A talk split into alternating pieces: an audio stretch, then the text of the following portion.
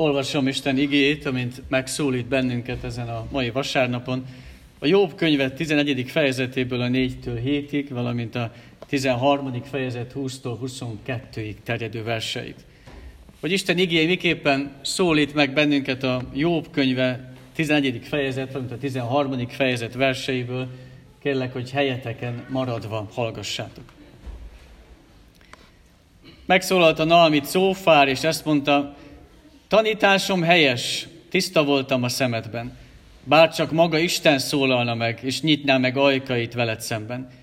Kijelenteni neked a bölcsesség titkait, amely kétszeresen is elég. Megtudnád, hogy Isten elnézi bűneid egy részét. Ki tudod-e találni, mi az Isten titka? A mindenható tökéletességéig eljuthatsz-e?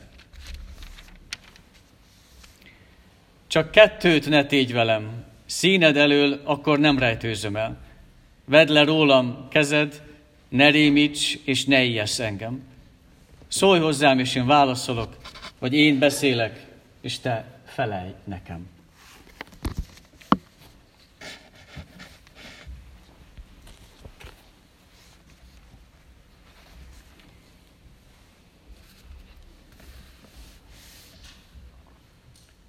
Vajon miért kell beszélni az Istenről?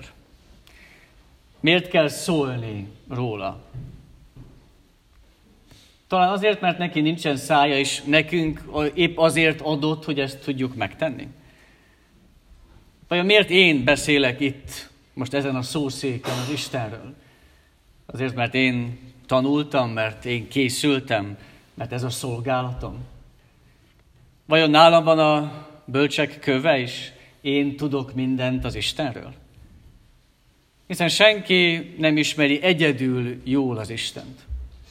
Senki sem ismeri egyedül jól az Isten, nincsen egyetlen egy ember, akinek birtokában van minden ismeret, és ezért is gyűlünk mi össze.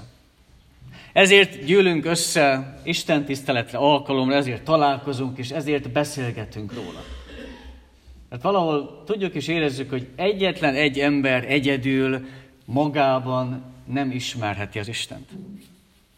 És így közösségben rá lehet jönni arra, hogy nem csak az a jó, amit én gondolok, és nem csak az a jó, ahogy én látom az Istent. Ő egyetlen, ő mindig ugyanaz, és mégis kell egy közösség, hogy jól tudjam megismerni őt. Mégis kell egy közösség, hogy jól tudjam látni őt. Mennyit tanulhatok abból, hogyha ha valaki meg tudja fogalmazni és el tudja mondani a saját szenvedésén keresztül, hogy ő hogyan látja az Istent. Hogyan tapasztalja meg Krisztust. Mennyire másképp látom így az Istent.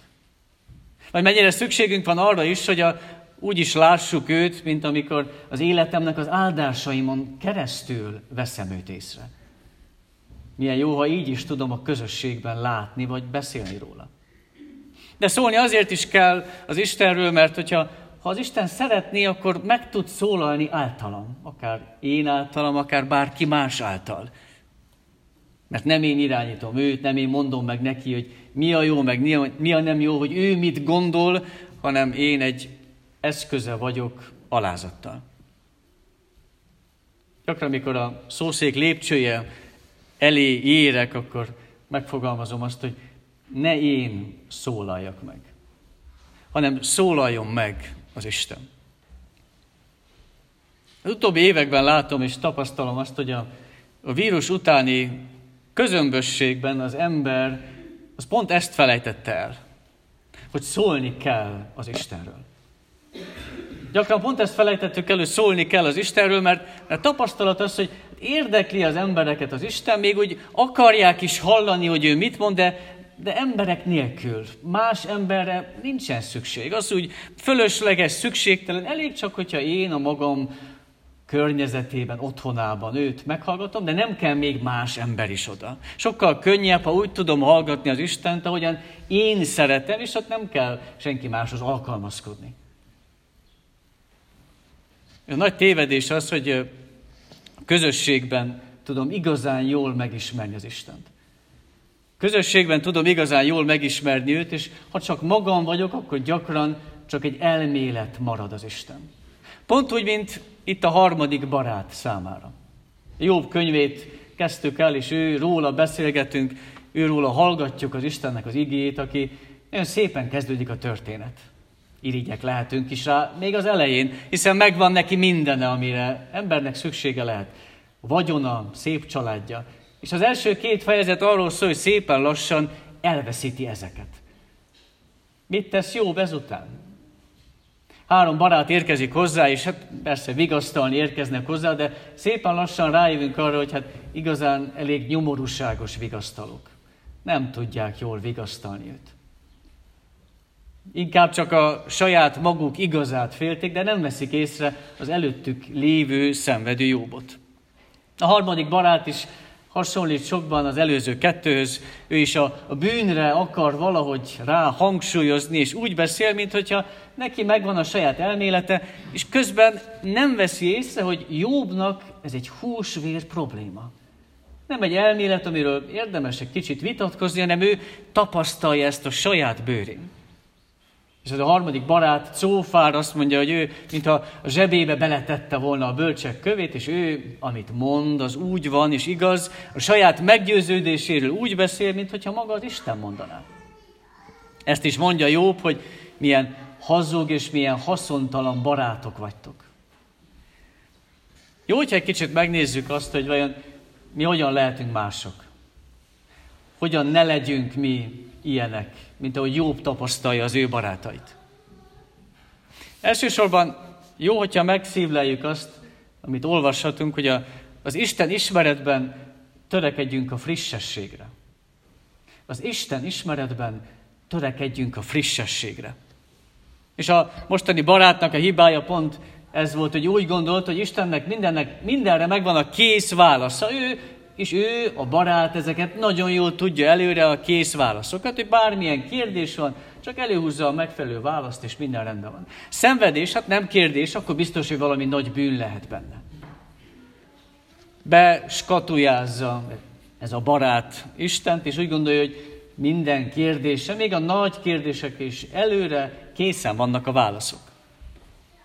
És a gond az, hogy Tényleg az Isten nem változik, ez igaz, de, de nem elég őt betenni egy fiókba és néha le, leverni, leseperni róla a port. Nem elég egy fiókba tartani az Istent, és majd, ha esetleg szükség van rá, néha elővenni. Olyan ez, mint amikor a fából egy bútort, vagy akár padlót készítenek, és nem venni figyelembe azt, hogy a, a fa az közben dolgozik. Ezt is figyelembe kell venni. Vagy olyan az, mint amikor a számítógépes programról gondoljuk, hogy hát jó pár éves, de még működik, és nem gondolunk arra, hogy még frissíteni kell. És hozzunk egy jó pár évtizedes programot, hogy mi nekünk ez megvan és használjuk. Nem tudjuk, ha nem frissítjük rendszeresen.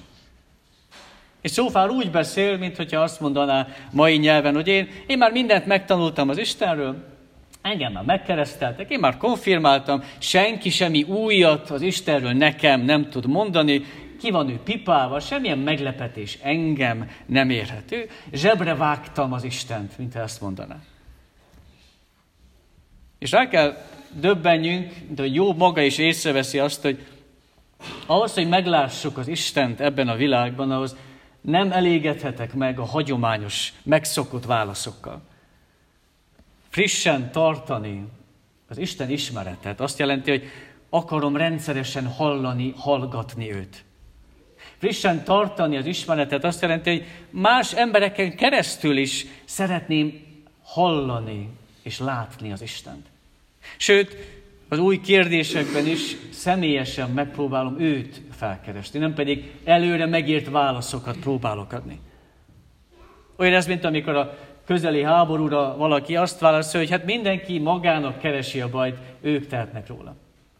Na csak annyit mondunk, hogy hát hallottunk róla, de hát tudjuk, hogy csak igazán a pénzről szól minden. Hogy olyan, mint amikor egy betegségre, vagy beteg emberre azt mondjuk, hogy hát minden bizonyal elhagyta őt az Isten, hogyha ilyen állapotba került. Frissíteni az Isten ismeretet, az pont azt jelenti, hogy nem tudom mindenre a választ. Vannak kérdéseim, nem tudom mindenre a választ, és rengeteg új kérdéssel találkozom az életben, de mindig ugyanahoz az Istenhez tudok fordulni. Nyugodtan gondolhatná bármelyikünk azt, hogy már jó pár éve benne vagyunk, jövünk ide az Isten házába, tanuljuk az Isten, tudom én nagyon jól, hogy ő kicsoda, és mégis újra kell gondolnunk az Istent akkor, amikor valaki a közeli, valaki hozzám közel álló hirtelen komolyan megbetegszik. Újra kell gondolnom az én Isten hitemet ilyenkor. Vagy újra kell gondolnom a hitemet, amikor menekülni kell háború miatt. Vagy földrengés miatt újra fel kell építeni a házamat. Újra kell gondoljam az én hitemet, az én Isten ismeretemet. Vagy tragédia van a családban, és akkor újra kell gondoljam, hogy hogyan látom én, hogyan ismerem én az Istent. Imádkozzunk azért, hogy soha ne elégedjünk meg a mostani Isten ismeretünkkel. Sőt, ne csak Istenről akarjunk tudni, hanem Istenhez akarjunk szólni. Persze Jobb azt mondja, és azt kéri az Istentől, hogy ne legyen számára egy félelmetes az Isten.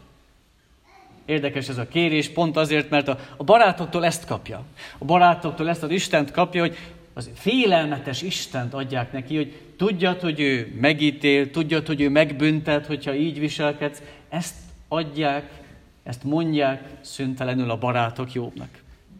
És persze annak ellenére, hogy tényleg Istennek az ítéletére alapozhatunk, a Jézus visszajövetele az tényleg az egész világ számára egy ítélet lesz, akik pedig várják őt, azok számára tényleg öröm lesz. És Jobb, Jobb mégis megfogalmazza azt, hogy Uram, te ne legyél olyan, mint ezek a barátok. Uram, te ne legyél olyanok, olyan, mint ezek a barátok, akik magas lóról beszélnek velem. Te, te ülj le ide mellém a porba. Ülj le ide mellém, és barátként hallgassál meg. És mennyire másképp lehet így szólni az emberhez. Mennyire másképp lehet így bárkihez szólni és bármit mondani, hogyha leül mellénk. Így próbálkoztak a barátok, és még az első pillanatban, amikor hét napig csendben ültek Jobb mellett, de utána már nem igazán tudtak azonosulni Jobban. És Isten nem ilyen. Isten nem ilyen, mert ő nem egy távoli, nem egy magas lovon ülő, nem egy nagyképű, nem egy felsőbbrendű Isten, nem emberi lett, porrá lett, mint mi. Pontosan azért, hogy mi is Isten szerinti emberekké tudjunk válni. Leült a porba, vállalta a szenvedést, és így már teljesen másképp beszél velünk, és másképp beszél rólunk. Olyan, mint amikor az államelnököt látom a tévében, hogy bejelent valamit, vagy pedig az ajtómon kopog, és eljön hozzám személyesen, hogy mondja el azt. És lehet, hogy a, az ő esetében ez mindegy, mert így se, úgy se hiszünk neki, de, de Isten az mégiscsak más. Istennek hihetünk, mert ő pont azért lett ember, hogy értünk, hogy mi tudjunk közeledni hozzá. Ezért lett emberré, hogy értünk tudja elhozni legközelebb önmagát. És Jobb megfogalmaz egy, egy olyat, amit a, a Zsoltáros nagyon szépen elmond. A 84. Zsoltárban olvassuk a Zsoltárosnak a, az óhaját, amikor így fogalmaz,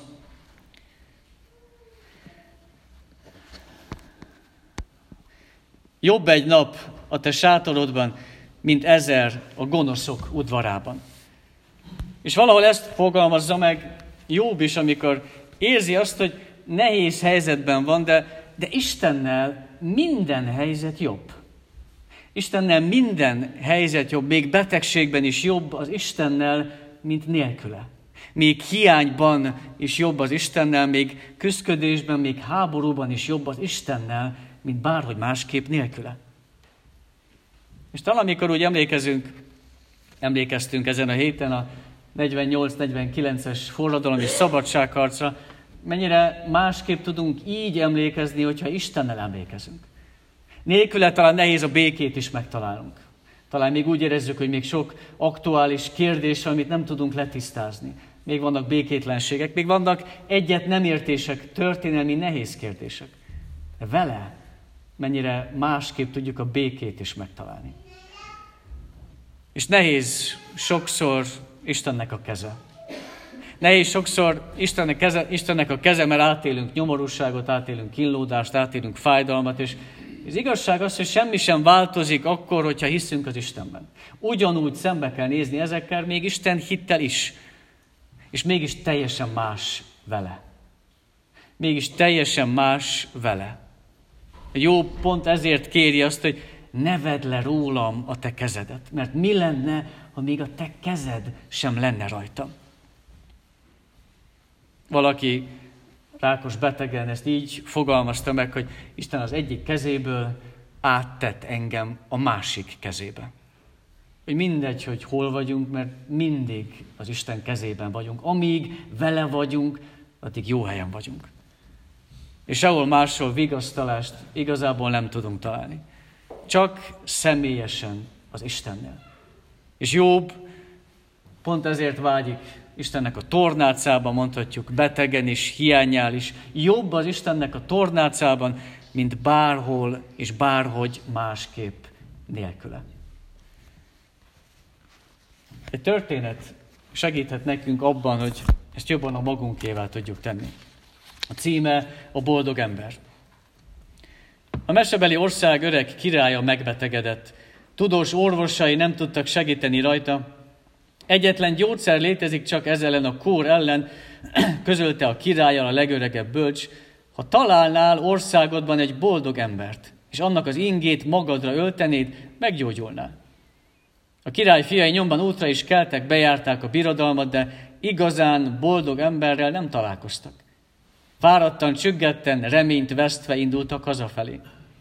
Útjuk sötét erdőn átvezetett, a fák között pislákoló fényt pillantottak meg, közelebb érve egy kis kunyhó előtt találták magukat. Nem gyönyörű ez az este? mondta köszönés helyett a földön ülő férfi. Olyan boldog vagyok, hogy megélhettem ezt a napot is. Hála legyen Istennek érte. Királyfiak szíve nagyot dobbant. Úgy látszik, mégis találtak egy boldog embert. Elmondták, mi áradban vannak, és megkérték, adja nekik az ingét, mert különben meghal az öreg király. Szívesen megtenném, mondta a boldog ember, de ingem nekem még sohasem volt.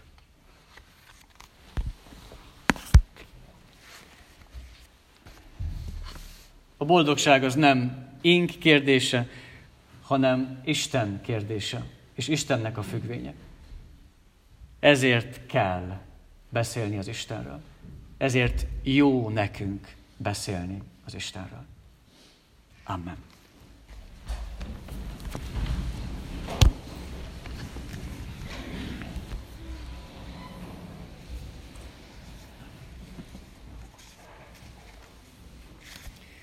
A 447. énekünket énekeljük, annak mind az öt versszakát. A 447. énekünk Jézus nyájas és szelít.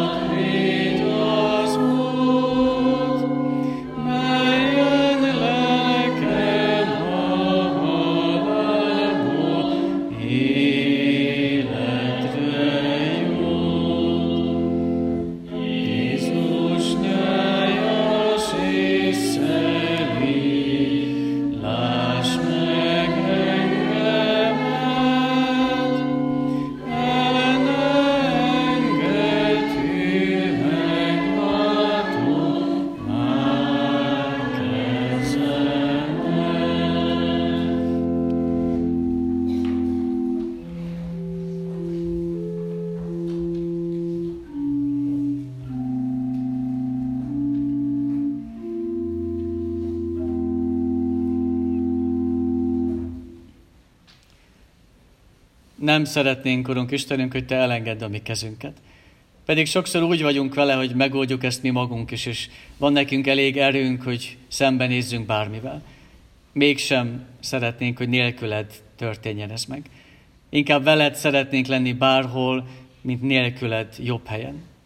Így gyűltünk össze most ezen a vasárnapon is, Urunk Istenünk.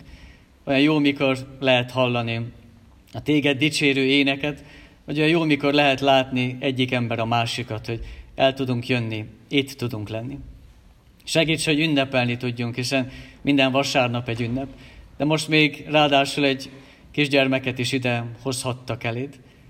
Engedd, Urunk Istenünk, hogy így lássuk meg a magunk gyermekségét is, mennyire hozzá tartozunk, mennyire rád vagyunk utalva mindannyian. Vezessél bennünket, támogass bennünket, te légy a mi Urunk, és te légy a mi Istenünk minden helyzetben. Annyi új kérdés elé, annyi nehézség elé kerülünk napról napra. Személyesen hozzád akarunk menni, személyesen veled akarunk beszélgetni. Ülj le mellénk, te legyél a mi igaz, hűséges barátunk, aki meghallgat és támogat. Ebben őriz meg, ebben vezess mindannyiunkat. Jézusért, a Krisztusért. Amen. Bizalommal tárjátok fel szíveteket Isten előtt.